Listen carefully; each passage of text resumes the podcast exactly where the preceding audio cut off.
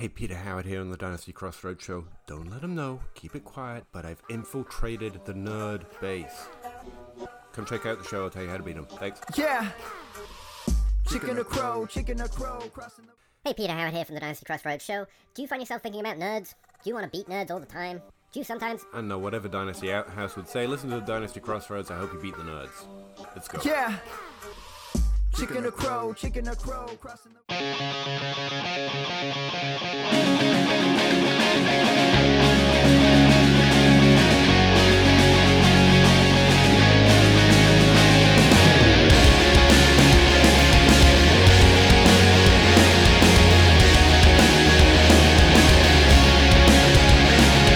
from DynastyLeagueFootball.com and the DLF Family of Podcasts.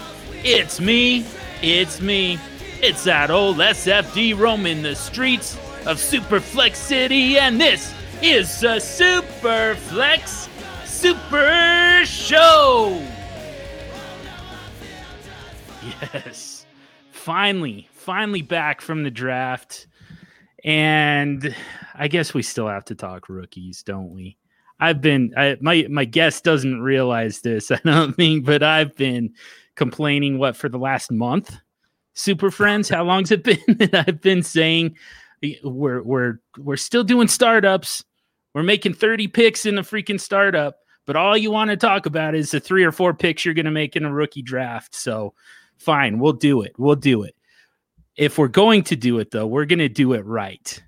I got to bring in one of my absolute favorite people and one of the absolute best at breaking down the the the film, the profiles on the rookies. He also is a is a damn good musician and uh, uh, gave us the uh, the intro for Superflex City, uh, patterned after uh, David Bowie. A pale Uh, imitation. I don't know, man. That was pretty strong. I like I here I was I like I was thinking about Starship and and we built this city on Superflex and yeah, is kind of lame compared to Suffragette City. I, I, I yeah, I got to be honest. When when you sent me the the starship, and I was like, I, I I don't know. Let me see if I can. I got something in my in my head. Maybe I can. Maybe I can come up with something. But yeah, I liked it. It, it worked out great. I mean, like I didn't even know that people vote on this, but apparently that song uh, "We Built This City" has been voted the worst rock song of all times. so, so I think you saved me from uh, from some embarrassment there, Zach Reed, uh, at Tacit Assassin thirteen on Twitter, and uh, if anyone who didn't uh, read my my uh, 20 questions interview on DLF, um, which I don't know why you would, but but I, I I did it for a reason. Like I, like they asked me to answer the questions, I answered them. What do you want me to do? But one of the questions was who's the most who's one of the most uh, who's the most underfollowed or what's one of the most underfollowed accounts on Twitter? And my response was the fact that Zach Reed is not an A list celebrity at this point just absolutely blows my mind. So we've uh, that that just tells you the the type of regard that I hold you in, my friend. And uh, it's awesome to have you back. It's been way it's been way too long. It, it has been an awful long time. You're far too effusive with your praise, John. Like I'm I'm just a dummy. And and look, if you don't want to talk rookies, I've got some great recipes. I mean, we can, you know we can. no, I. But But I, I, I always said we'd all be dummies if it wasn't for the dummies. So, but yeah, it, uh, uh yeah. it- so the last time was, man, it was at least two years ago, maybe three. And not only that, I kind of threw a curveball at you and brought on Peter Howard, uh, the uh, the fantasy community's character actor, like the uh, the the anti-hero Peter Howard. Um, who just kind of like the the whole dynamic changes of the show. Every everybody's role on the on the show changes once you mix in some Peter Howard. So, um, it as fun as it was, Uh, it's awesome to get you one on one here so that we can talk about some rookies. Uh, awesome to have you back. Like I said, way too long. Um, we need to make it way more frequent than this. Yes, yes. I look. I'm always. I'm always around. I'm. I'm never doing very, very much after eight. And when I when I put the kids down, Mhm. and uh, and so like this is this is great. Like let's let's man, let's do this more often. and and let's let's jump into this is a fun ish rookie class uh the the top end is going to be a lot of fun the bottom end i feel like we're gonna we're gonna rain on some we're gonna rain on some parades and and and i've i've kind of developed a, a bad reputation on on twitter because i started poo-pooing this draft class back in december you know when it when it because i was i started doing my my film evaluation early because we had that kind of weird COVID year where a lot of guys opted out, and and so like I was able to watch a whole bunch of players early, and then kind of film trickled in after that. And I'm watching this class, and I'm like, this is not quite eh, what everyone is billing it as. Yeah. But is there a reason for that? Like did did we have some, you know, and like uh Justin Ross, I guess, goes back to school. You know, we had a handful of guys like that, but I mean, is that the the reason or or was it just did I mean, did we just uh, like we had we had COVID, we had a you know a bunch of these guys sat out. You know, there was I, I think maybe there was maybe some mystique around some of these players that didn't get disproven Well- by their shitty play on the field. I don't know. I think it's part of that, and I think partially now, like Devy is becoming much much bigger, and people are getting excited about players earlier and earlier, and there is a difference between being able to hack it in, say, like the MAC. And, and being able to hack it in in you know the NFC West like it's mm-hmm. it's a different you know animal and so with a lot of this class, like everyone is just a yet too small or or not quite quick enough or not quite. I mean, like there are five running backs in this class that if they were another 20, 25 pounds heavier, or you know, two or three inches and, and 15 pounds heavy, like they would be exciting. But mm-hmm. but instead they're satellite backs or you know guys without a country i- i- or without a position and, and so like that to me just kind of it, it took the wind out of the sails of this class and even like Rondale Moore I love Rondale Moore in this class Yes. Rondale Yeah. Moore is he was my favorite player to watch, and he also had my highest film grade. And Rondale Moore is going to have an uphill battle because he is not very big. He's five eight if he stands on a phone book, and you know he's whatever 185 pounds, and and but he's so fast, so quick. But a whole bunch of the other players in this draft class don't have the the talent that Rondale Moore have has, but they have the the the body type.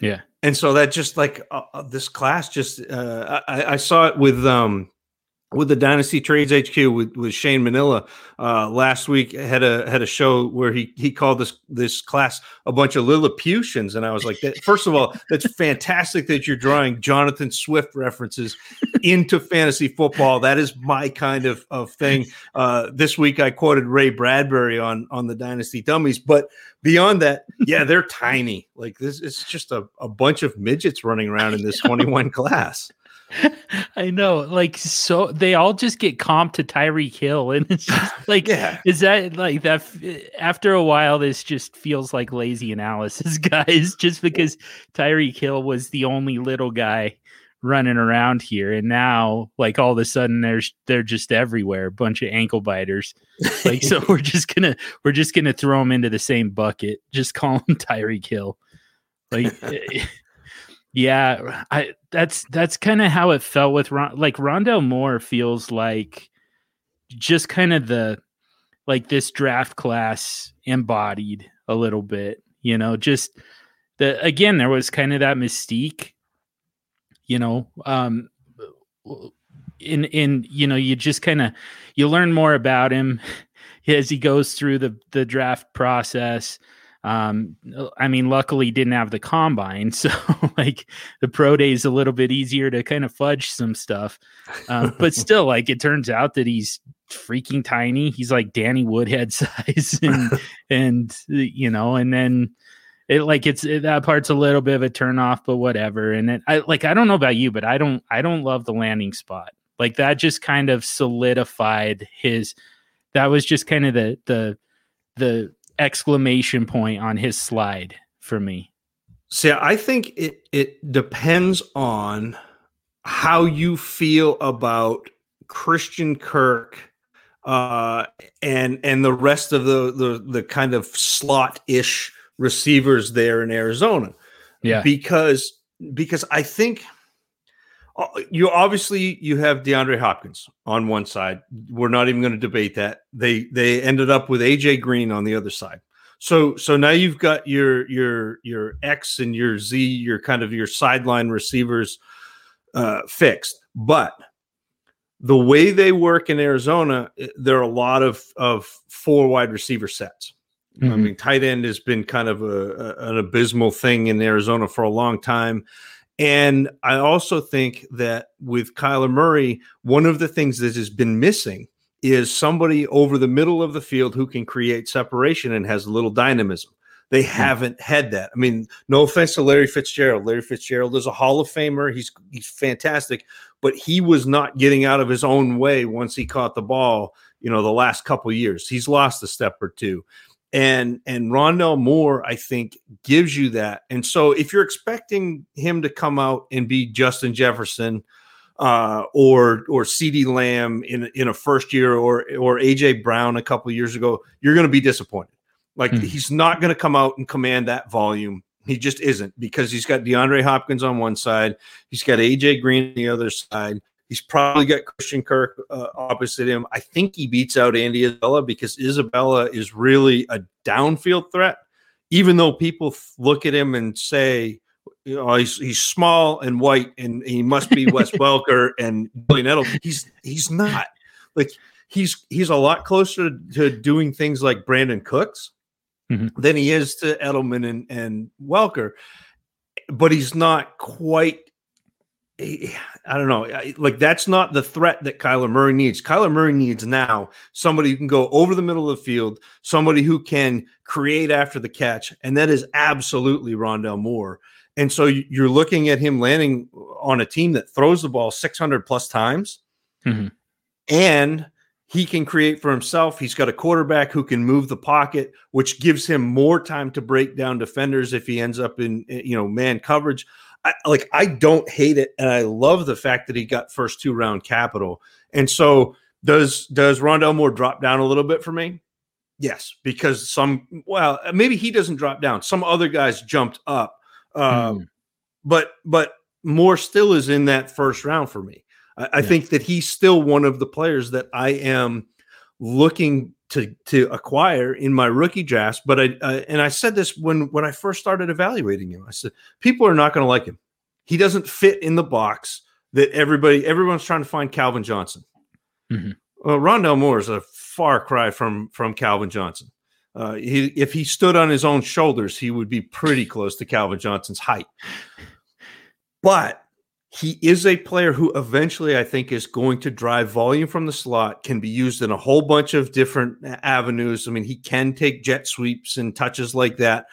But I also think he's really good over the middle, really good at creating separation. And if you're not paying attention on defense, he can get over the top of a corner. And once he's gone, he runs a 4-3. Like he's he's gone. So yeah. I, I I don't mind that landing spot as much as a lot of other people that I've heard, and really landing spot with a wide receiver, I'm going to shrug because it's going to be different in two years, and he's going to be there for for at least four. So, yeah, I'm I'm ultimately I'm going to end up bouncing around a little bit here. I think um, at first, I, I like I might have even uh, kind of given you the illusion that I was going to have some kind of structure to this episode before we started. Um, it, and I mean, maybe we'll settle into that, but I mean, right now, here we are. We're on Rondale Moore. Uh, I want to, I want to ask you about like kind of the tier that he would fit in. Um, you know, where does the landing spot put him? Like for me, uh, I, it, what I'm seeing right now in rookie drafts is people kind of deciding between him, Rashod Bateman, Terrace Marshall, Marshall. Like that kind of seems like like the tier, um, and it's kind of like early second. Um, I don't know. Uh, like how how would you how would you structure that tier? Do those three belong in there? Does anybody else belong in there? So I, I've got right now Rondale Moore, uh, Jaylen Waddle, and and Rashod Bateman as a tier. And I know that's a Oh, little bit like everybody is loving Jaylen Waddle. He got the draft capital. He, he you know he ended up in Miami. It, it looks nice. He feels a little bit like that Henry Ruggs trap to me. Mhm. And not just because they went to Alabama together, but but there are a lot of similarities in the game. The the thing I do like about Waddle uh, is he, he's probably going to play out of the slot in Miami, which which should drive targets closer to the line of scrimmage, which should drive volume, which should allow him to use his his skills after the catch. So ultimately, that landing spot I like, but but I had the player down uh, another tier below uh, where where Rashod Bateman and Rondale Moore were in my pre-draft. So Waddle came up as opposed to to like Moore and and Bateman dropping down. So that that to me is is a tier with Rondale Moore, Jaylen Waddle, and Rashod Bateman. And that's like right at my turn. So that's like 11, 12, 13. Um, so so if we're looking at my draft board, Mhm. uh, and we're obviously we're super flexy, we're here Yes. and and so I start off with with the three quarterbacks that I have confidence in being uh, really really good NFL players and more to the point, really fantastic fantasy assets. So so I'm starting off Lawrence Fields and Trey Lance. Trey Is- Lance with that rushing upside like is a lock. is that a tier for you, or or Yeah. is Lawrence kind of in his own tier? I, I think I, I really think that Lawrence and Fields are really similar in terms of skill level. Uh, You know, Lawrence just uh, that that little bit of an extra nod because he's he's been the one on one forever. That didn't change, but I really like Justin Fields and and Trey Lance. I actually had at my quarterback four in evaluation, Mhm. but with that trade up with San Francisco landing him with the kind of look to the future um with that with that particular team it bumps him up to that that top echelon of of quarterbacks once i'm out of those 3 Mhm. it, it starts to i start to get into and i know this is going to go against qbx and it's going to go against that like Be the careful. I- Be look- look, careful. I understand. Like quarterback is is incredibly valuable in in super flex leagues, but they've got a hit.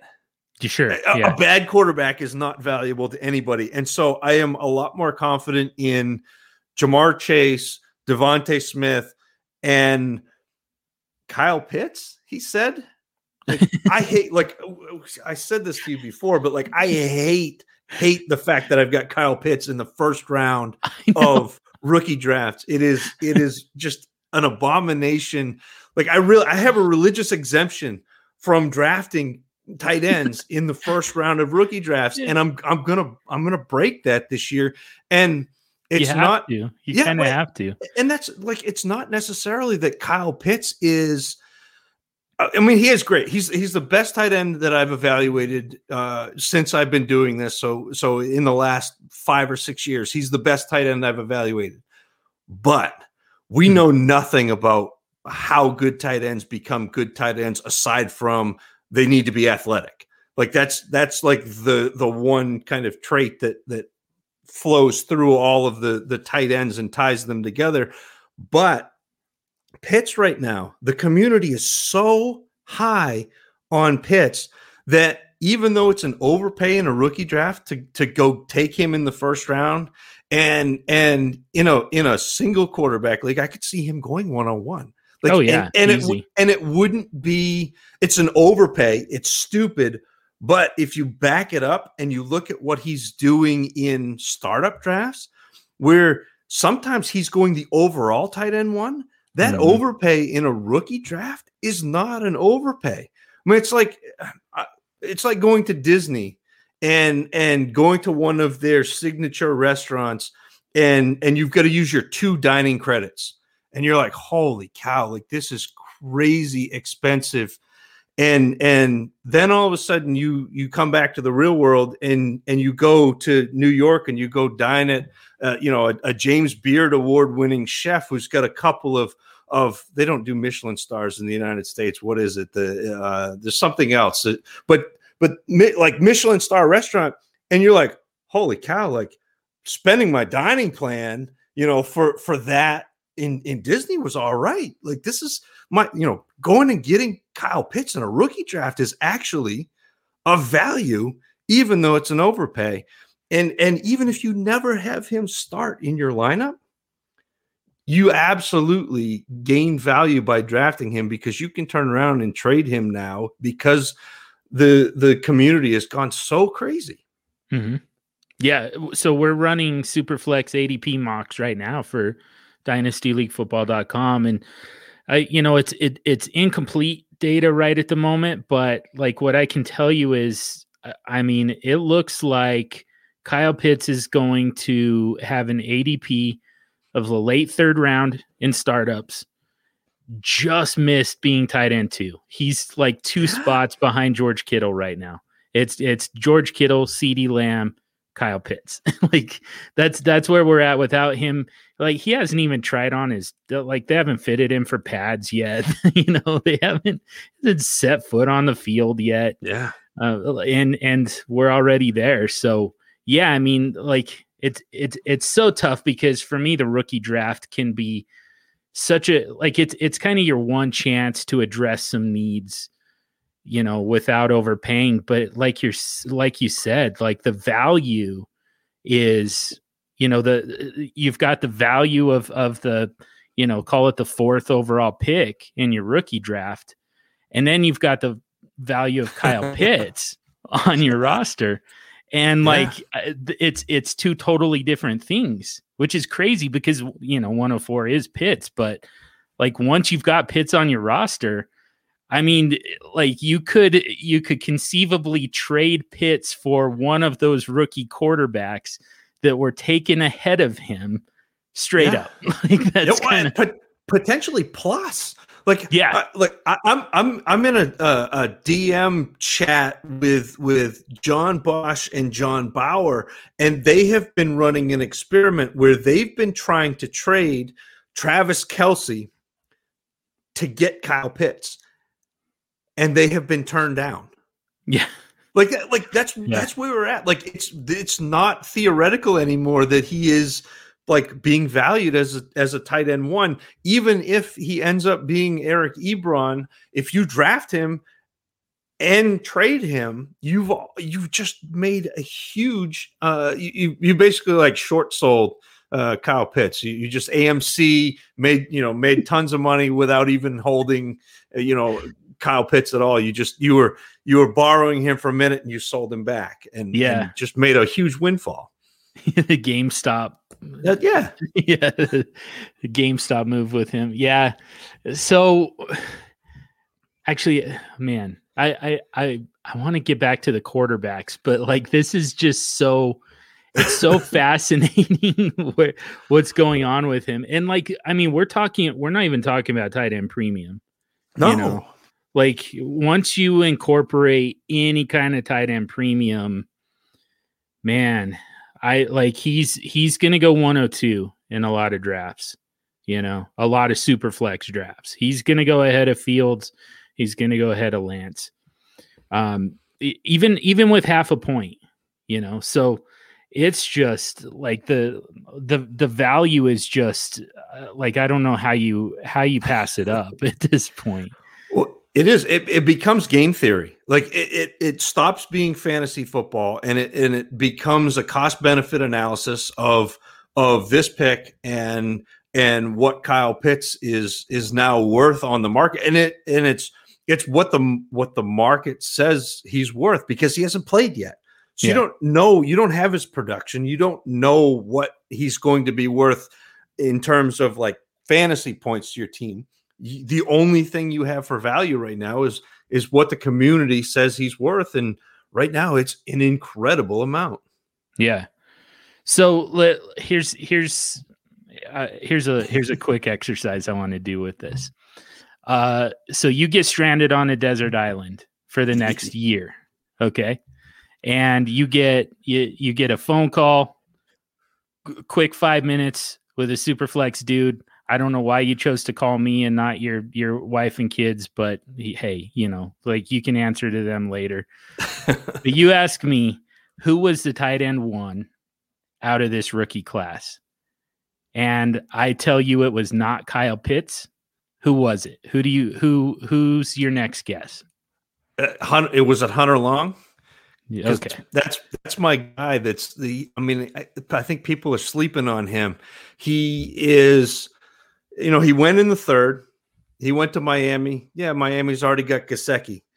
But the thing that Gesicki and and Hunter Long uh, have in common is Hunter Long is an absolute athletic freak, just like Gesicki was. Hunter Long is in the top fifteen percent. I don't know if you follow Kent Lee Platt you should is at math bomb and he does the ras score the relative athletic score and he's got that charted all the way back to i think it's 1983 and hunter long is in the top 15% of tight ends athletically since since then and and so if you're if you're looking for uh again that that common thread among pro bowl tight ends is the fact that they are uber athletes. Well, Hunter Long is that. He also uh, was most of Boston College's receiving uh, offense. And and again, you land in a spot in Miami where Gesicki's on the last year of his contract. You don't really know what their receiving core is going to look like, but you do know you have Tua. And with Tua comes the need to get the ball out quickly need to get the ball close to the line of scrimmage. How do you do that? You do that with slot receivers, you do that with tight ends, and you do that with running backs. Well, if you got Hunter Long, the athletic tight end who can who can block and who can catch, eh, you know, obviously has proven himself at, at BC. That's that's a, a dart throw that I'm taking. I, I've been getting him in the fifth round. I've been seeing him go undrafted, and I really think that he's probably the next in line in this class behind uh, behind Kyle Pitts if I were going to make that bet on who's going to be the tight end one. I like it. How have you done very many rookie drafts at this point? I've only been through two. Uh, Okay. and and one was one was pre-draft. Uh, that was that was uh, Russ Fisher, Dynasty Outhouse, uh, being a diabolical genius and saying we're going to have a, a rookie draft uh, the week before the NFL draft. And I said, okay. So so I had uh, my fourth round pick and two fifth round picks, and that was it. Like I tra- had traded completely out because I I draft capital. Draft Yeah. capital is the most predictive of anything we've got. And so if I can't add draft capital to what what I'm doing with my my film work, then it it's I'd rather trade and and acquire players that I are are proven assets in the NFL. And so my first pick was was like four oh nine or four ten.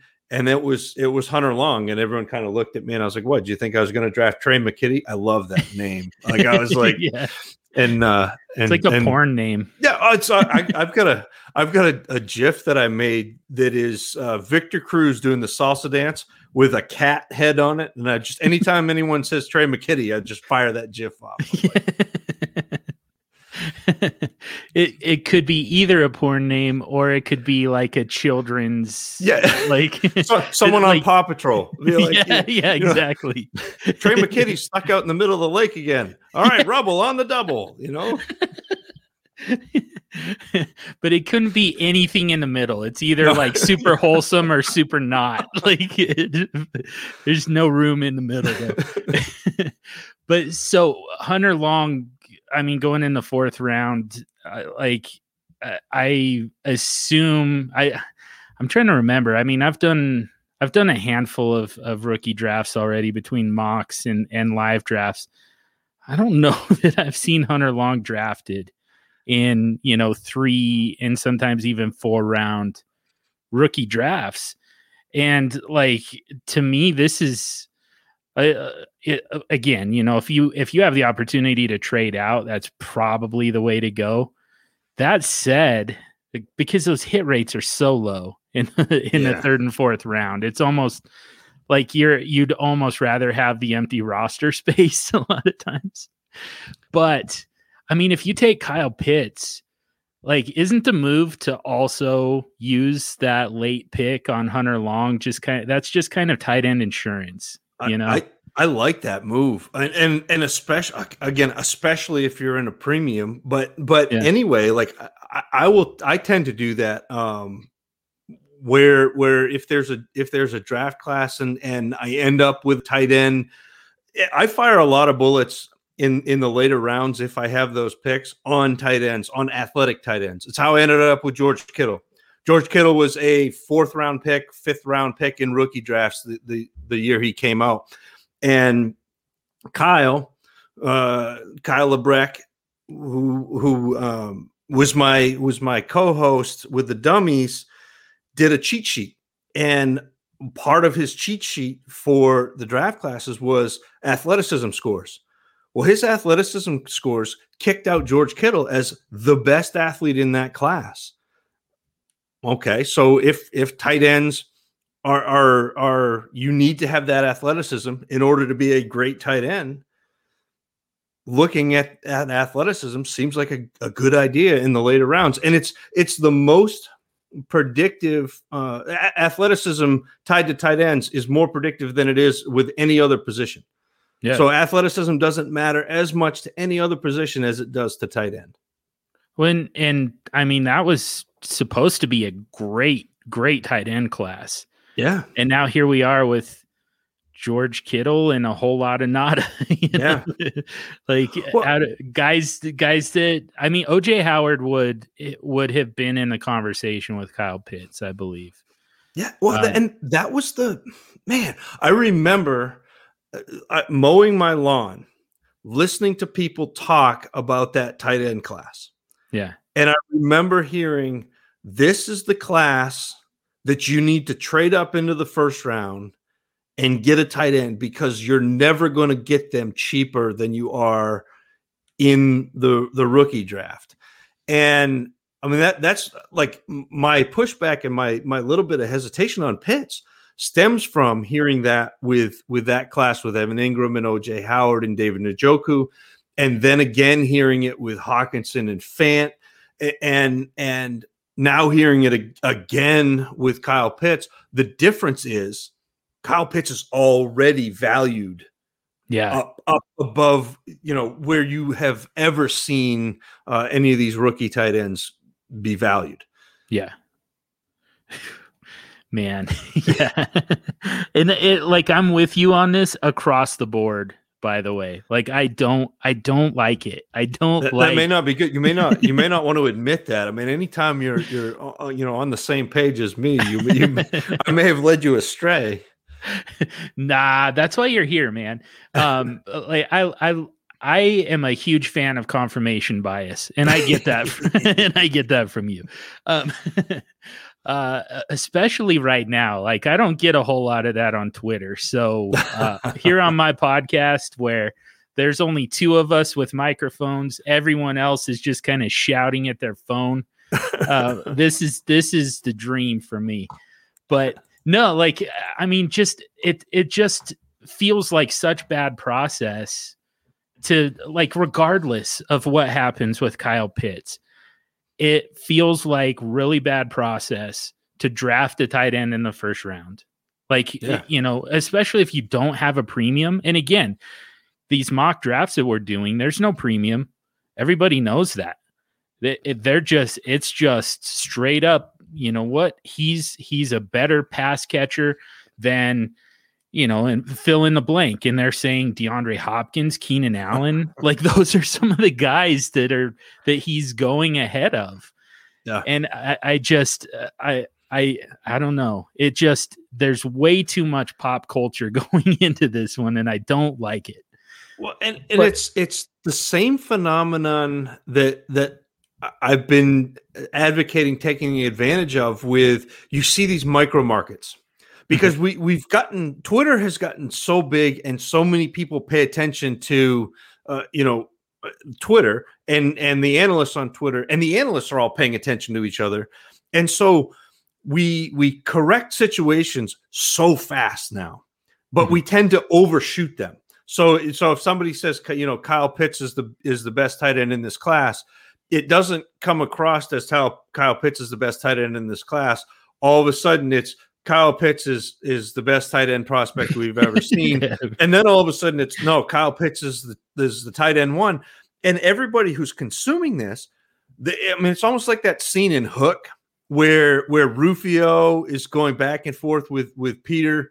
And, and they're trying to figure out who is the real Pan, Yeah. and the, all, all the Lost Boys will run to one side, and then he says, "Well, but he can do, you know," and they run to the other side. I mean, that's what we do as a as a community now, and we overshoot the mark, which leads to places where you can, if you're paying attention, really reap some value. And the Kyle Pitts situation is a, is another one of these where like if he hits and and if he's everything that everyone says, you broke even. yeah. If he doesn't, and you and you you drafted him and traded him, you won big. So the worst that's going to happen is you broke even. Mhm. Like that's that's that's a win. Like I, I'll take that bet. If somebody's like, "Hey, I will bet you, uh, you know, something is going to happen, and if you lose, nothing happens to you, and if you win, I'm going to pay you." I'll I'll take that bet. Like that that's a that's a winning proposition. Yeah. So in Superflex, you're taking Ja'Marr Chase. Yeah, well, I, I guess kind of regardless of the format, you're still taking Ja'Marr Chase though ahead of Kyle Pitts, right? I, I personally would, uh, but it also depends on it depends on your league. Like I want I want Chase on my roster. Uh, I want Chase in my lineup. I, Yeah. I think Ja'Marr Chase has has a chance to be one of those rare uh, elite wide receivers that that don't come along every year. Um, if I have a if I have a league that is really uh, trade happy, if I have a league that that I know that I can draft Pitts and trade him, Mhm. maybe I maybe I take Pitts and then turn around and trade him for you know the 104 105 plus because I think you can do that. Yeah. Um or, you know or or go and, and find somebody else that I like. Maybe it, maybe I trade him for Hockenson and like Jerry Jeudy. I mean, may, I think you could probably get something like that, and then you've you've won. Uh, and then if Jerry Jeudy becomes what I think he's going to be, you've really won. Um, you know, so it it depends on the league. But if you're asking me who I want on my roster in my lineup, I I really think uh, Ja'Marr Chase. I have I have a lot more confidence that Chase is going to be everything I think he is than Pitts will be, just because it's such a harder road for a tight end to to get up into that upper echelon. And to yeah, to matter. That's exactly where I was going with it, though. By the way, I was like, so Ja'Marr Chase is the pick to take into the season and beyond. Yeah. But like, I mean, if you go on the clock at you know 104, it went you know three quarterbacks ahead of you. You go on the clock at 104. First of all, you know, just just a little house cleaning thing. Everybody like pet. it- It's a pet peeve of mine when somebody just jumps on. You know, you're you're on the clock. You just jump on and make a pick without Mhm. looking at your trade proposals. Don't freaking do that because you're miss you're you're missing a chance here. And I bet you that when you go on the clock at 104 and Kyle Pitts is still there, you're gonna have some pretty juicy trade offers. like I, I'm that's where I'm kind of thinking the move might be just go ahead and take Kyle Pitts and then see what the trade offers look like after that. Because Yeah. I think they're gonna get even better. Oh, it's it's going to get louder and louder and louder until the season happens. Like like we we're we're still not in like peak Pitts yet. Yeah. Which is which is crazy to think because he's already he's already tight end one or two like and Yeah. we're not we're not at peak Pitts. I know. yeah. I wonder if he makes it into the startup first round. It's, eh, I I mean, it's not a huge jump at this point. No. He's, and, and people are going to be able to talk themselves into Pitts over, you know, some of the second round quarterbacks like, you know, Jalen Hurts for sure. That, that should be a pretty easy one. Matthew Stafford, you know, he's old. Kyle Pitts isn't. Aaron Rodgers, people are going to do that. That's going to suck. Um, that's going to hurt me.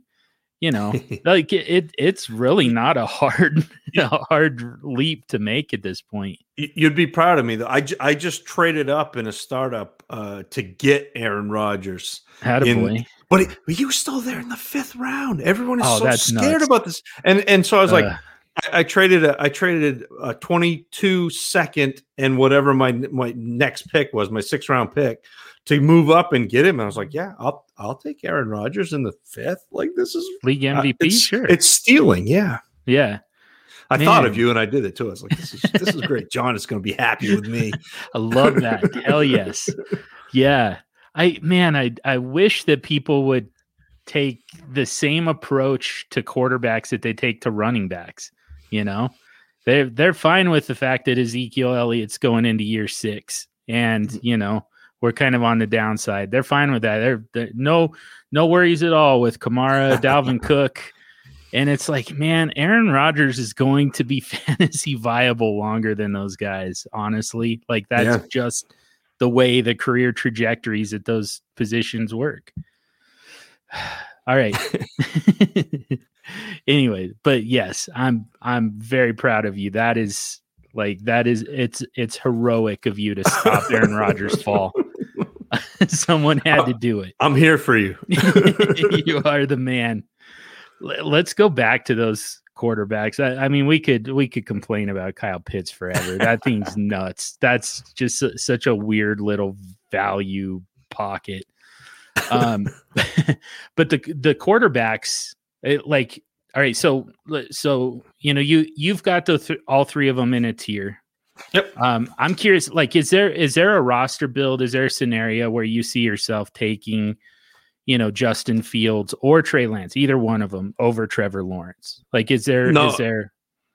No, I, I don't think there is. And and Yeah. I've got so I've got the 101 in a league with J Mike, and J Mike has the 102 in the the 12 Olympians league. And and we've kind of been going back and forth about this. And I, I just I think that for me, Lawrence has been that guy, and he does so much right, and he does so many things that are going to translate into the NFL.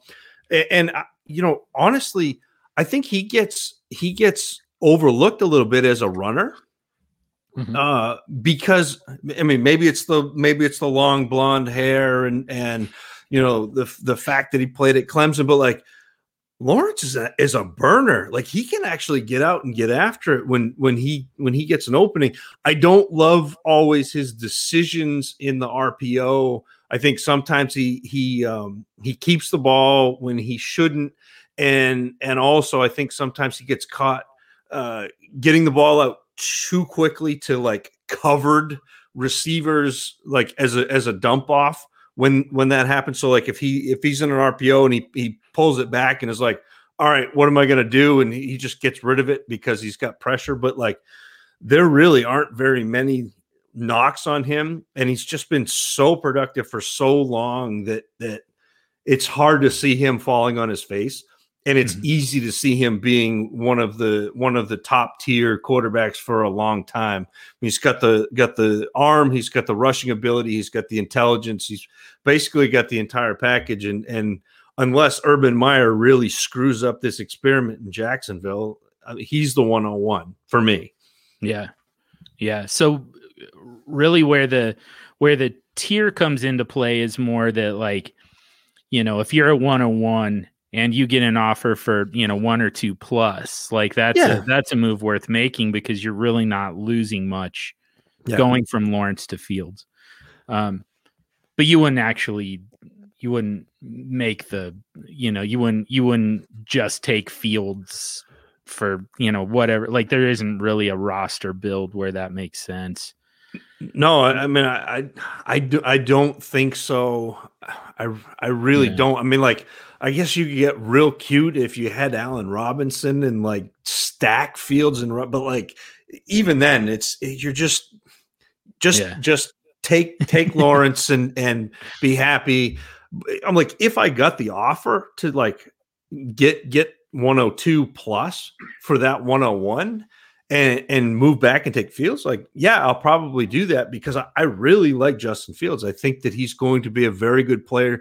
I think that he got knocked for things that Ohio State didn't ask him to do rather Mhm. than things he can't do. And those are that's different. Like uh, we don't often draw that distinction, but I, I really think that that Justin Fields, you know, they they talked about his processing speed and they talked about him not not checking down and and not going through reads and and a lot of that was was just the fact that Ohio State didn't necessarily ask him to do that. And the other part is he's making great reads pre-snap. And Mhm. so if if you make a good read pre-snap, you're not necessarily going to your second or third read. You, you're going to the guy who's open, and he did that an awful lot. And so I think that, like, I really like Justin Fields and his running style. Again, with with fantasy football and the quarterbacks now, you need to have rushing ability in order to be a, a top tier quarterback. Like that's just a thing. Um, you know, it's so valuable. And his running style, although he's not like a primary runner, like that's not something he does as his as his initial weapon. He runs a lot like Dak Prescott to me, Mhm. which which is a compliment. Which is which is when things are there, he takes it uh, and and he's he's smart about where he runs, and he picks and chooses the spots he runs, and it maximizes the value. And and he's very good. Dak does this. Dak Dak scores like six touchdowns a year on the ground, and, and it's all from like the 18 to the like 23, where like he'll drop back, and they've got pretty good coverage, and then all of a sudden he's just like, "All right, there's a lane, I'm gone," and he scores. And and Fields will do that. And so I think again, he's he's another guy who is is very good. And, I'm seeing drafts where uh where where Zach Wilson is going ahead of him. Like because the Jets took because draft capital. Right. which- okay, like draft capital to me is is the round. Give or take. I mean, like yeah. It's It- like it's- there's a there's a kind of a cutoff point. There's a demarcation, but it's not eleven. It's no. like it's well beyond that in the first round. but it- but even like even Lamar Jackson was taken at what twenty eight or twenty nine. Like Yeah, I, Lamar Jackson was my number one quarterback in that class because he had exactly what you wanted Mhm. for fantasy football. Now, sometimes it's not exactly what teams want for NFL football, or they haven't quite figured out if it's what they want for NFL football, and so things, you know, fall and and but you you you can't just say Zach Wilson was taken at at two overall, so he's the the 102 in in rookie drafts. Well, he's not the second most talented quarterback. I don't think with landing spot, he's the third most talented quarterback. I think that's Trey Lance. Mhm. So Yeah, I, I think at this point, and and man, I love, I, I love Zach Wilson's talent. I don't love the landing spot, and like going in, he was my quarterback too, just because of the, you know, the it it's like the the scrambling, the mobility, um, without you know just kind of looking to take off and run. Like, I I don't know, I I'm I'm usually I like I get it with the mobile quarterbacks. I know that that rushing upside is is crucial for fantasy football purposes. For dynasty, like the you know the ability to extend a play while still looking downfield, looking to throw is something that I really value because I feel like that's a skill set that transitions into you know a, a, a more sustainable um, style of play yeah, and uh, you know and I, I like i do think that all these guys have that Um, it's just like Zach Wilson. There was a, uh, at least what I saw on film, there was a lot of you know again extend the play, and then making throws on the run that were you know he didn't lose any accuracy, he didn't lose any velocity, and that's very that's very rare, um, and that's a very useful tool at the pro level. But yeah, again the it, it kind of fell off with the landing spot for me. Well, and and Wilson to me, you know, like you said, he he makes those great off-platform throws and he moves the pocket and and he'll make two or three of those in a row, and you're like, man, like how did you make that throw? And then he'll throw one into the middle of like two defenders, and and like obviously this past year he wasn't picked very often, but but he'll throw that ball into the middle of defenders, and you're like, man, how, how did you make that throw? Like, what what are we doing? What happened there? yeah, and and it's and it's this like people have comped him to Mahomes and people have comped him to Brett Favre because he's got that like gunslinger mentality.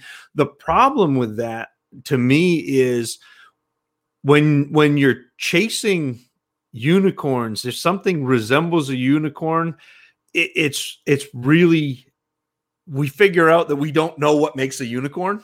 Mm-hmm. Like just because something looks like a unicorn doesn't make it a unicorn. There's a reason why there's only one Mahomes. There's a reason why there's only one Tyreek Hill. Like the, you know these these guys. That's not a mold that you can follow. You know, and and be successful most of the time because these guys have something that that is just different. And and I think the the other thing that drives me nuts about Wilson, he's very accurate. He puts the ball on guys all the time. Like it is it's he's really really good especially on the move, but there's a difference between putting the ball on somebody and putting the ball out where they can make a play.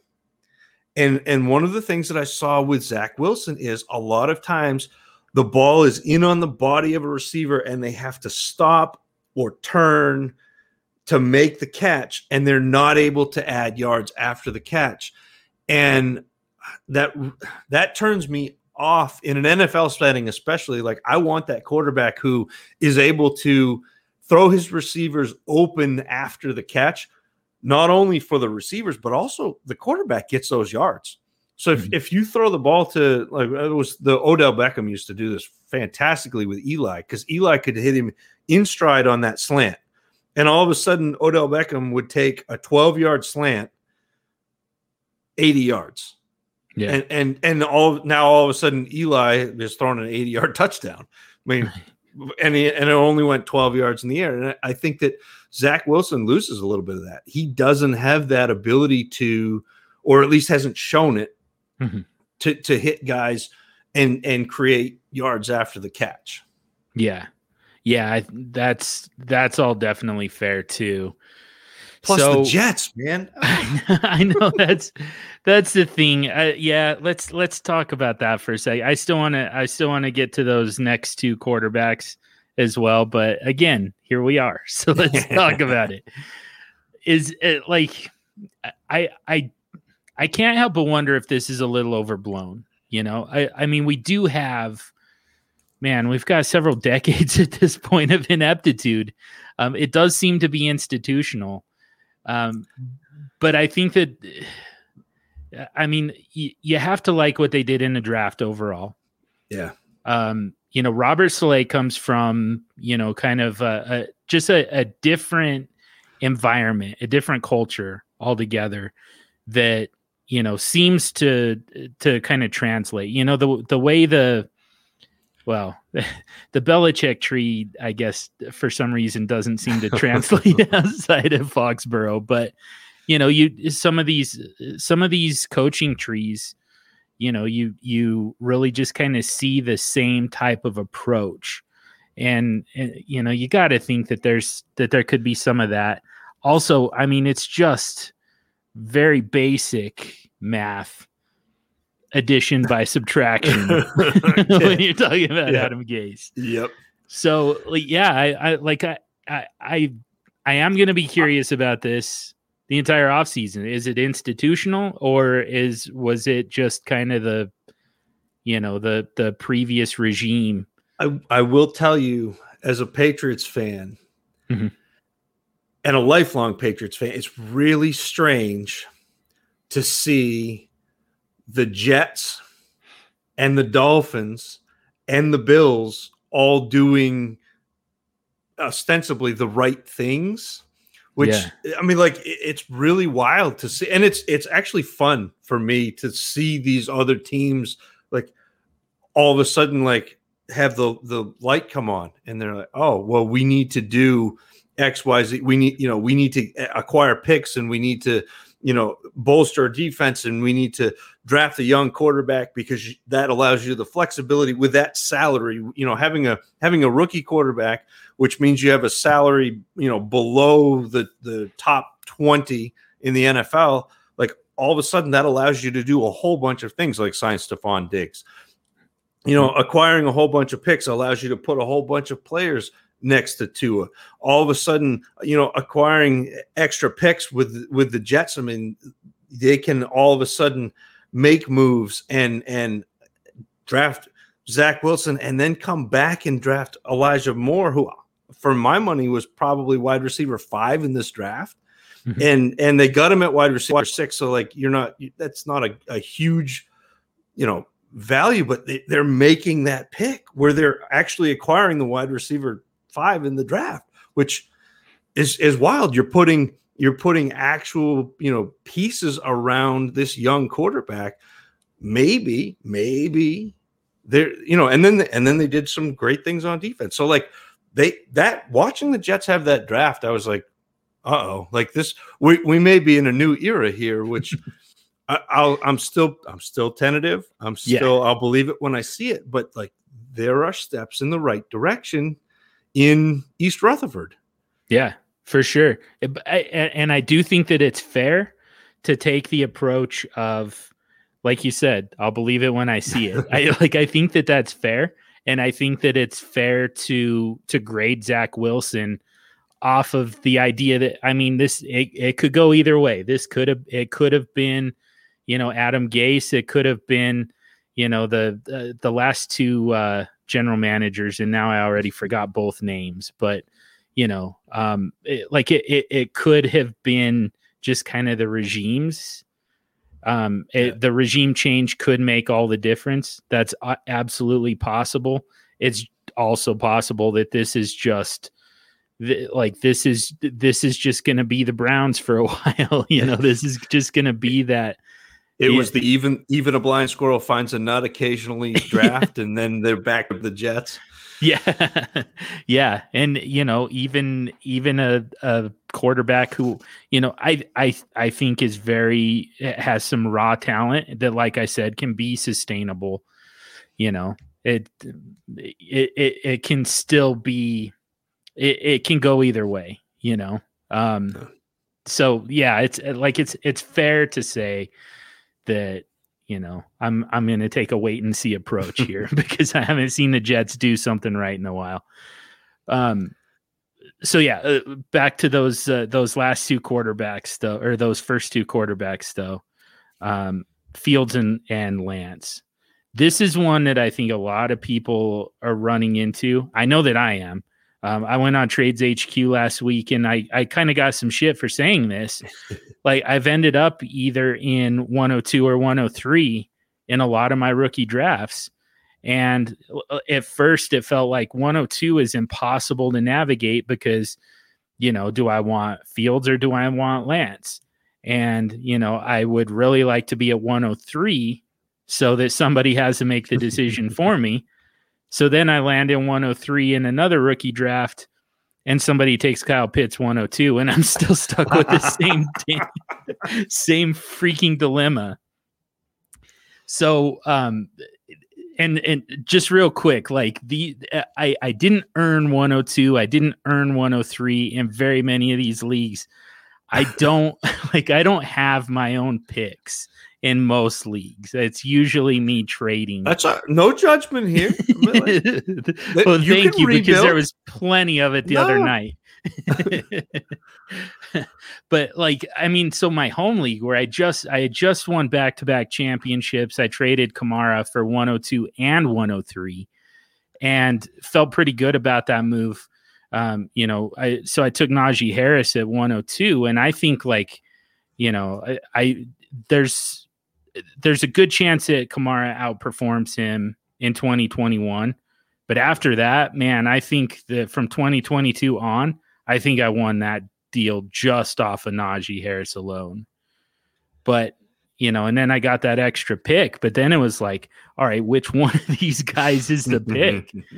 and I sat on the clock. I I listened to podcast after podcast trying to figure this out. I finally went with Justin Fields. And it's because I heard you talking to J Mike about about these quarterbacks. And you know, a lot of uh, the the Dak Prescott comparisons, um, at least with the rushing abilities, um, you you seem to be um, a lot more a lot more confident in his passing abilities than a lot of people seem to be. Yeah. Um, I, I I don't totally know what what that's about. And again, like you said, there's the draft capital is kind of throwing people off. And what I would say to that, by the way, is think about the think about the balls that it takes for the Chicago Bears to trade up again this soon for a Yeah. quarterback. Yeah. They've got to be pretty confident in what they're getting. They've got to be pretty excited about what they're getting. Because if they make that move again and it goes it you know, it goes sideways on them again, I mean, that's like career ruiners. That's not just you're getting fired, Ryan Pace. That's Ryan Pace. You're never working in the NFL again. Yeah. You know, so like they they must have felt pretty good about Justin Fields to make that move. Um, and I to me that's more compelling than the actual, you know, falling to eleven. I- think so many people got caught up in the the laundry with Fields. Yeah. Got caught up in Ohio State and got caught up in the fact that Dwayne Haskins was not great and that Ohio State really hasn't had a quarterback come out for a, a long time that that was, you know, a, a viable NFL quarterback and and they just kind of we fall into this trap sometimes where you know you you look at a guy and you make a comp or you look at a guy and you you make a connection in your mind and it's not necessarily accurate or indicative of of a player's talent Mhm. and i think that happened with fields I, I think that that fields got a lot of uh kind of negative press and uh, and and again for things that ohio state's not asking him to do for things that that just you know just because he he didn't do them in the the confines of of Ohio State's offense, I think does not necessarily mean that that he can't do things. And when he was asked to throw the ball downfield, or when he was asked to make a second read, like he did it, like he he was fantastic. And so I, I am with you, and and you're looking for confirmation bias, and and I'll give it to you with with with Fields. I think that with you know Trey Lance, if that's your decision between Fields and Lance, I think Trey Lance is a, a longer shot to be a a really great NFL quarterback. And and it's not that he can't be. And his is probably his ceiling is a little bit higher just because I think he's the best runner in this class. And- Mhm. And I, I don't think that there is a, a, a question in my mind that that that uh, Trey Lance out of the out of the the group of quarterbacks. If there was somebody that you said, "Hey, who's going to be the Lamar Jackson of this class?" It's Trey Lance. Now he's obviously not Lamar Jackson, but he's got that instinct, that run first, that that ability to like be a real weapon with his legs that that nobody else has.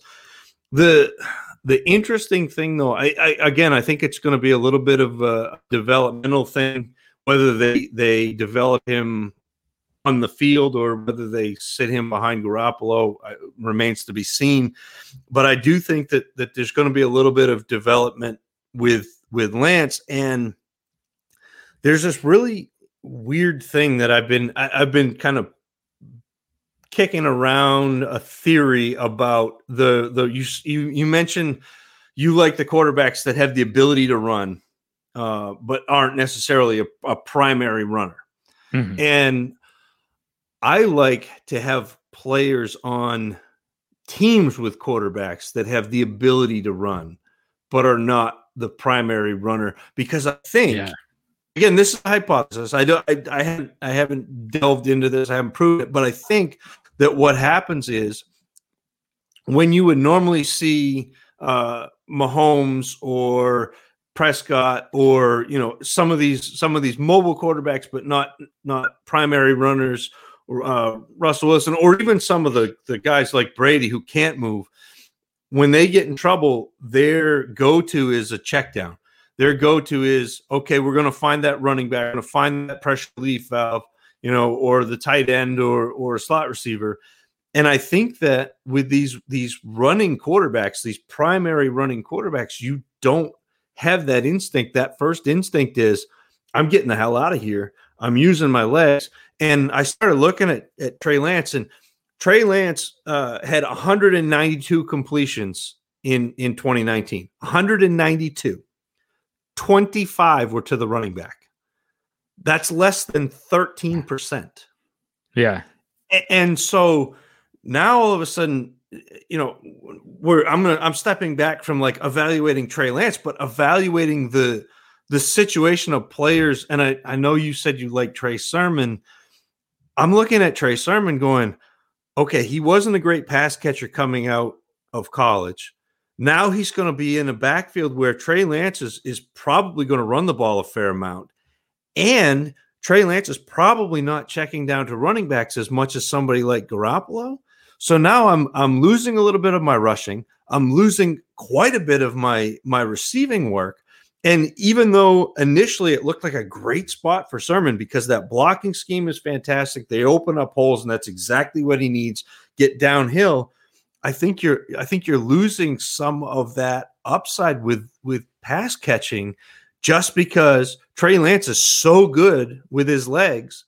He's not, I mean, it's it's the same thing where everybody wants J.K. Dobbins to be this the next coming, the next top tier running back. I'm not convinced he is because Lamar Jackson is is going to run the ball 140 or 150 or 160 times, and he's not checking down to running backs. And and so this it's just this that that extra little yeah, with with landing in San Francisco with Trey Lance. Hmm. No, it makes sense.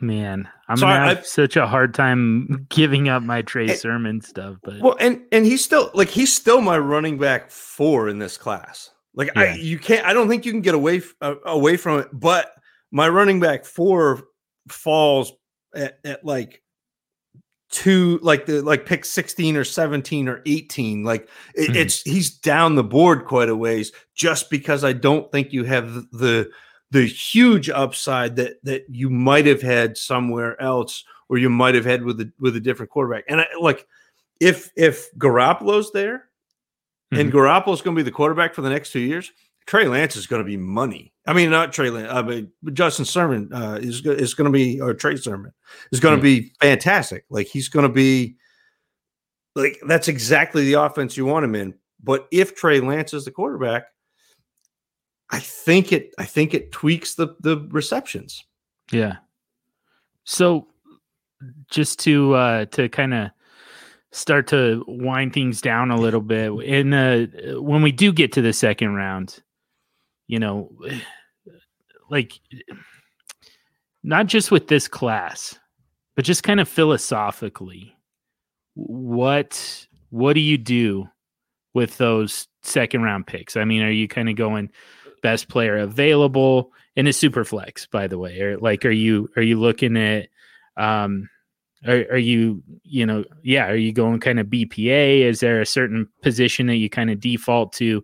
Uh, do the quarterbacks in this particular class do they do anything for you um, in that range? Like do Um, they start to move up into a tier I mean, if if Mac Jones falls to this early second, I'll I'll go grab him, but I don't think he is. I think people are taking him earlier, even though again, if I come back to the number forty two. The guy had forty two rushing yards in college, like Yeah. period. Like I, I literally have forty two rushing yards running across the street to get a hamburger on lunch, and eh, like. I- so so just because the rushing matters so much in scoring fantasy like I have him probably lower than than most people. But if I'm being honest with what happens with my second round picks, normally I don't have them by this time. Mhm. Normally I trade I'll trade my second round picks and then what what I will do is if I'm in a a, a situation where I, I look at the draft board and say uh, somebody like Elijah Moore or maybe Dyami Brown has fallen, or or Trey Sermon, if that's your flavor, uh, and I like them, I can Mhm. always buy on credit. I can always take next year's second and package that with a third in this draft and get a second and take the guy I want. But but I I usually don't have second round picks in because I I do that because I buy on credit because I sit there and go, yeah, you know, I'll I'll trade ahead and then I can I can pick what player I want. And so now all of a sudden I'm not I'm not confined by my my draft slot because I don't have a draft slot. Mhm. I figure out okay, uh, you know, Elijah Moore has fallen to 204. All right, I'm going to package my my uh, third round pick and my second round pick from next year. I'm going to move up and grab Elijah Moore, and and really all I've spent is a third because next year when it comes to that second round, I'm going to do the same thing. I'm going to buy on credit, and we just keep kicking that can down down the road, and and so that's how I end up approaching the second round of drafts because I don't think you can. I don't think you can bank on those players. I mean the the the hit rate is is you know inversely proportional to the your the the picks basically. Uh you know your your top half of the first round is about a uh, 50% you know it's a coin flip. Once you start getting into the second round you're about a 35 40% once you get into the third round it's like 15 like it's it just your hit rate on players goes down. And so i can i can maximize my hit rate by taking specific players that that I think are are more likely to hit rather than just take what falls to me. Yeah. So I don't that probably didn't answer your question. I didn't give you a guy, but that's like that's how I approach mm-hmm. like later rounds of drafts. I just I, I'm I'm a sniper. I'm I'm the I'm tacit assassin, man. I'm just sitting Nice. there waiting. The guy falls, and I'm like, all right, I'm gonna move in. I'm gonna buy on credit for, for with my next year pick. And then next year we'll worry about that when it comes. And if there's somebody I want to move in for, then I'm going to use you know the the 2023 pick. And and so that's that's just how kind of I, I operate in the in the later rounds. Let me throw some names at you. This is gonna. I think this is gonna be my last question for you. But let me throw. Uh, I've got five names for you. Uh, are any of these guys guys that you'd be willing to jump into the early third round, trade into the early third round uh, as a as a lotto ticket in a super flex? So obviously we've got Davis Mills, first pick of the Houston Texans, in a in a very uh, unsettled quarterback situation right at the minute. We, right at the moment, we've got Kellen Mond, uh, second round pick, third round pick. Um, but Third, six, Yeah. pick 66. I've got him. He was quarterback seven. There you go. There you go. So brought into, uh, I mean, certainly is the understudy to Kirk Cousins, and I believe they've got an out in that contract if if it's not just straight up expiring after 2021. They could be looking for the new quarterback of the future as early as 2022.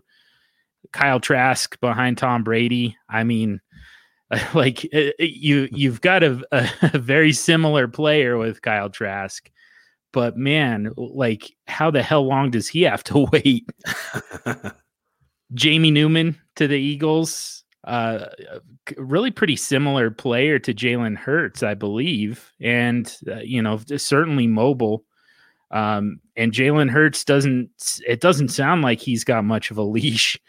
I I don't know that I would buy Joe Flacco as a real threat to him, but maybe Jamie Newman could be that. and then uh, like he, here's here's to me this is this was my favorite kind of sneaky quarterback and I actually really like the landing spot is Ian Book. Um, I you know I uh, another another very mobile guy. I, I you know I think that there's kind of some some comparisons there with with what they already have with Jameis Winston. Um, obviously doesn't have the draft capital, doesn't quite have the size, but man, Jameis Winston has been one of the most annoying players to me for so long. And like the fact that uh, that this was even a debate that I had to have when he was quarterback 3 overall for fantasy purposes, but he led the Bucs to what 8 and 8, 7 and 9. And it's like these here's here's the bottom line guys.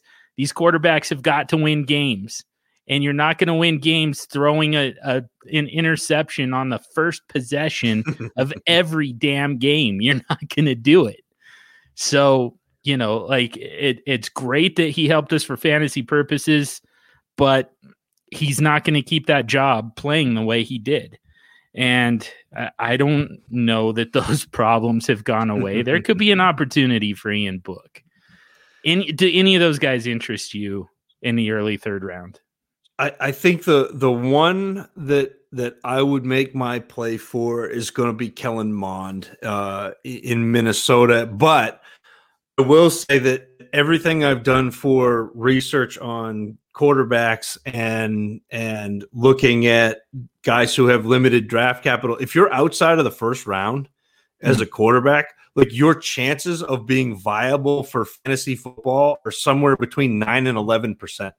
Like it just there are so mm. many guys that get drafted and not very many of them come in and are are relevant and and the ones that are aren't relevant for very long.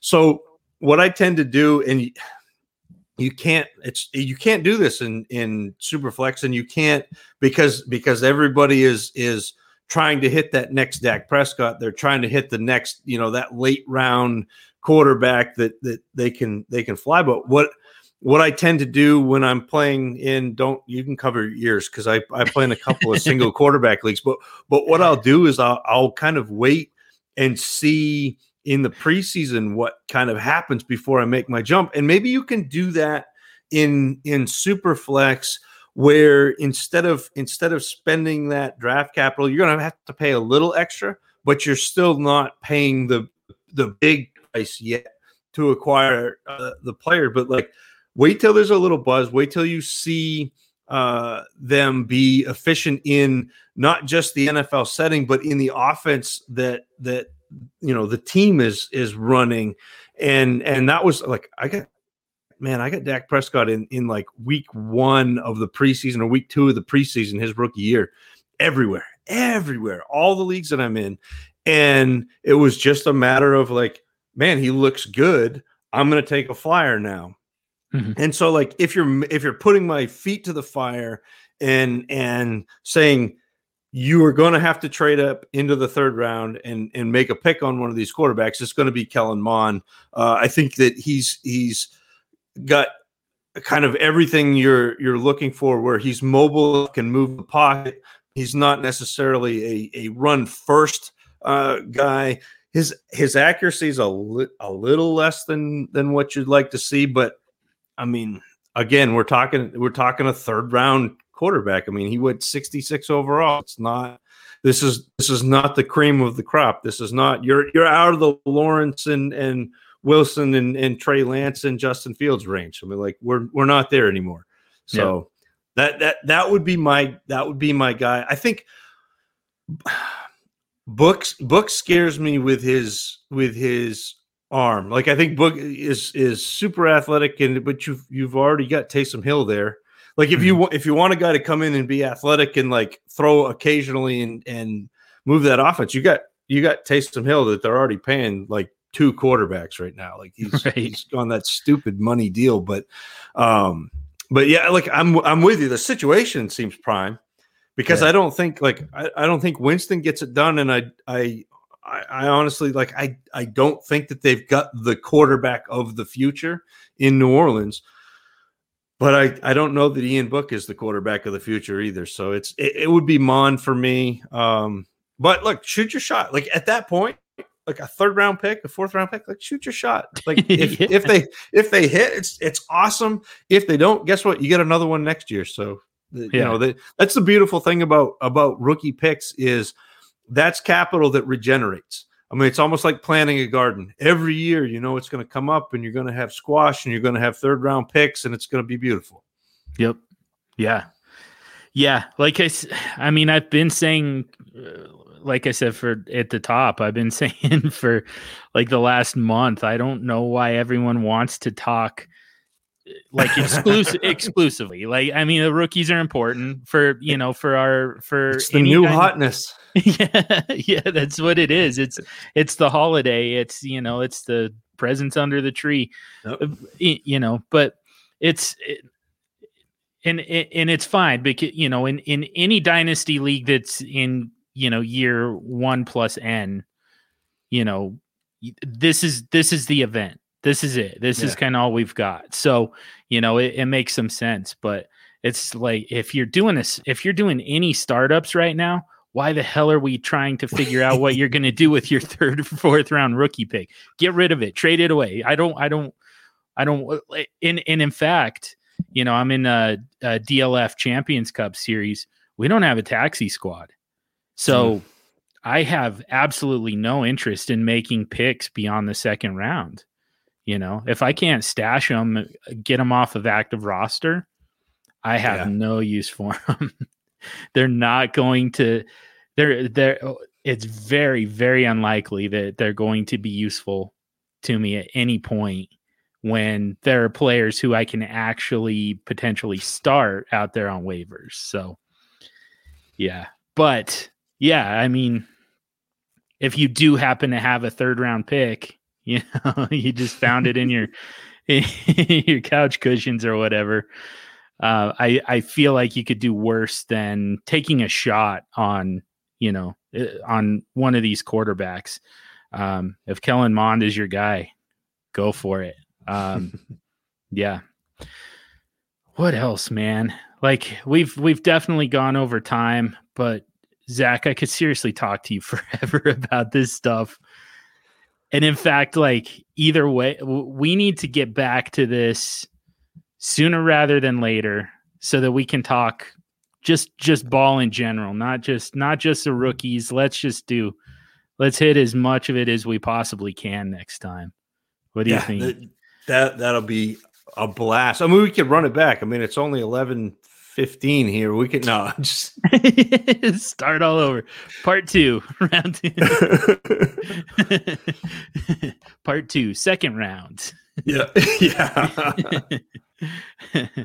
uh, but I mean, were there any players that we didn't get to that that we would be remiss if we didn't hit on a little bit? I mean, it's funny. We we did this whole thing and we didn't talk running backs.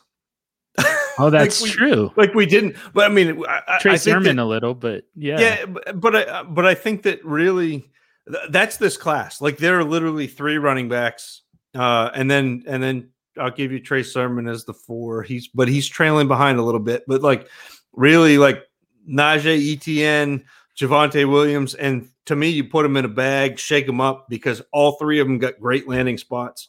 Uh, I think if you're playing, if you're if you're competitive this year, uh, Najee Harris probably has the best chance of being, uh, you know, the the producer this year. And he's got a great spot in Pittsburgh. Uh, I, joked with J Mike last night. So he's got has been throwing uh, throwing the ball to him. So it's he's just like he can't throw the ball over, you know, eight yards anymore. And so you know, Roethlisberger actually makes Najee Harris uh, that much more appealing. I really think ETN landed in a good spot. I know everybody he's hating on it, but I like he's landed in a spot where the coach said he's going to be a third down back. Well, what what scores the most points in PPR? It's the receptions. It's point per reception. That's how we play. So if he's automatically the passing down back with a quarterback that he played with in college who unlocked his receiving potential, and then you've got the chance of him adding more touches because I think he's actually pretty good. I, I, don't think he's a great grinder. I don't think you can get him inside like you can with James Robinson. Uh. But I do think that if if you get him out in space and give him, you know, 12 to 15, 16 touches where he's out on the outside and he's getting the ball through the air and has a chance to to use that uh, you know elite speed. I mean, he's basically Ronald Jones with the ability to catch the ball, which would make Ronald Jones really dangerous if if you could do that. So like I like that, and I like Javonte Williams in Denver. I mean, he's got a chance to be a bell cow there. He he is legit. He was my running back one. I kept flipping back and forth with him and Najee Harris, but but they're basically graded out the same. But I think that Javonte Williams is a little better as a pass blocker and a little better on on third down. They actually took Michael Carter off the field on third downs often for Javonte Williams at North Carolina just because he's so good in pass protection and and can catch the ball. And, so, you know, all three of those guys, I think it's it's really really we got great landing spots. They got great capital. I mean, you're, you're talking first round for ETN and Najee Harris and, pick 35 overall. So just barely into the second round for Javonte Williams. I mean, man, I like, I, I like that. I have them back to back to back after, uh, after Zach Wilson. So I got my, my first six with the, the three quarterbacks, the two receivers in, in Chase and Smith, and then Pitts.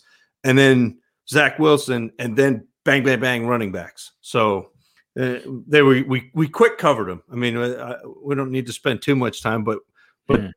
there you have it. yeah, yeah. Do you put them in a in a tier with Zach Wilson, or is it their own tier? I, I think in Superflex you have to take the quarterback as as just a nudge above those running backs. Um, e- even though I think all three running backs are good and all three running backs have potential to to be you know very good for your fantasy team. I think that the the chance that Smith is a I mean that that um, Wilson is a top mean if he ends up in the top 12 or 14 he's going to be more valuable than a running back who's going to be you know 8 to 12 or 8 to 15 or 8 to 16 and I think that's probably where uh, where Najee Harris falls, I feel like that's probably right around the range where Javonte Williams falls. I will say that ETN, if you're going to take an upside swing, ETN has the the the biggest ceiling, and I hate when people say that the biggest ceiling and they don't define it but I'll define it for you. What I'm what I'm looking for with a running back with ceiling is the ability to get into the top five, and in order to do that, you got to carry the ball somewhere between 175 to 225 times. If you get above that, great, you're Derrick Henry, but like that that range. But you also have to have the ability to catch more than 50 passes. And so I think that of these running backs, the only guy who fits all of that criteria is Travis Etienne. Now, he's not going to start off that way. He, he isn't. But you can see this shaping up to look a little bit like that that uh Kamara, you know, his his first year where you know he was the satellite back and he wasn't taking all the touches. You had Mark Ingram who was taking the between the tackle stuff, and and then all of a sudden that Kamara role grew. I could see a little bit of that happening where James Robinson plays that Mark Ingram role, ETN plays the Kamara role, and then ETN's role grows because he is really talented in space. And so that's that's the one the one caveat is if you're swinging for the absolute upside, it's it's ETN out of these three. But I think you're going to be happy no matter where you go with them. Yeah, people I think probably love Javonte Williams just for the fact that they don't have to hear my Mike Boone is the best running back on the roster takes any. I, I literally had somebody tell me takes like this are exhausting. Like, so is that, man. So yeah. is that. uh, good stuff, dude. Yeah, like I said, we uh we need to catch back up um, and and you know not just focus on the rookies, but just talk dynasty theory, super flex theory, get into all of it, get into some specific names, and uh, we'll we'll do it once rookie fever finally dies down for good. But I know that I know that you really enjoy this time of year. Um, this is uh, this is kind of your time to shine, and and I'm so thankful that you're here so that I don't have to. but seriously, like I just I I get so much out of listening to you. I get so much out of talking to you, and uh, I- it's just it's shameful that it took this long to bring you back and to get you one on one here and get your thoughts on the rookies. This is definitely the class to do it though. So I'm I'm I'm glad that we made it happen. I really appreciate your time. No, thank you for having me. This was an absolute blast, and I, like Yeah. I, I don't get out much. I don't get to, you know, I don't get to chop it up, and and it, it has it has been way too long since you and I have done this, and and Yeah. we'll have to do it again soon. Uh, this was an absolute blast, and and uh, you have uh, the same issue that everybody else has when they try to record. They can't get me to shut up, and so we've gone like we you know, we've gone an hour and a half, and uh, just like we could go another two, but I. I, the pro, I, I mean, I do that when I go solo, so I don't even know that it's you. I think that you just have two talkers, and and and, but I mean, seriously, like I, I could listen to you talk rookies for hours. We won't do that to the listeners, um, but uh, like I, I could do it pretty easily. Um, you also ended up being just kind of the perfect guest this week for me like just kind of like peek behind the curtains i mean you know like i i got that second vaccine shot you had just got it so you knew you knew the score you knew the deal and you were super flexible with me um you super flexy there you go I mean that's that's on brand, isn't it? Yeah. yeah exactly and uh yeah and and just kind of talked me through the process of getting your ass kicked by a shot and trying to bounce back from it uh, for the good of society so. No, yeah I, I'm I, I I'm I'm glad that I'm glad that you got the shot. I think like eh, like everybody ought to be doing that. Like we ought to get on board with this. Science is a thing, but Yeah. I'm also glad that you're feeling better and and you're you're you're you're out from underneath the truck that ran you over because it, it hit me it hit me about three days before it got you. So I, I feel you, but uh, but you you know you're on the downhill side. Thing, things are looking up, and and uh, I, Yes. I'm I'm glad you I'm glad you're feeling better. I'm glad we uh, glad we got to do this. So Yeah. No, it was yeah, it was all just it was all just perfect. It was just uh, you were you were the guest that I needed uh for for the recording itself and for everything leading up to it. It just it just made sense. So Zach Reed at Tacit Assassin 13, Dynasty Dummies, Dynasty Funhouse Podcast Network. Did I get Yeah. that right? that, that's the one, the, the DFPN, the only network in town. Yes. yeah. Talking with our guy J Mike every do you guys go every week?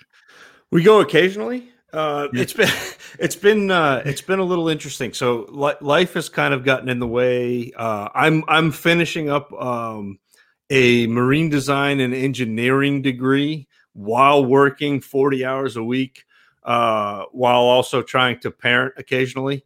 And so between Dang. that and and J Mike's had a few things come up uh, in in his life that we we we like to be flexible too. I, I'm I'm I'm always of the opinion that that fantasy football should be fun, and it shouldn't be a burden.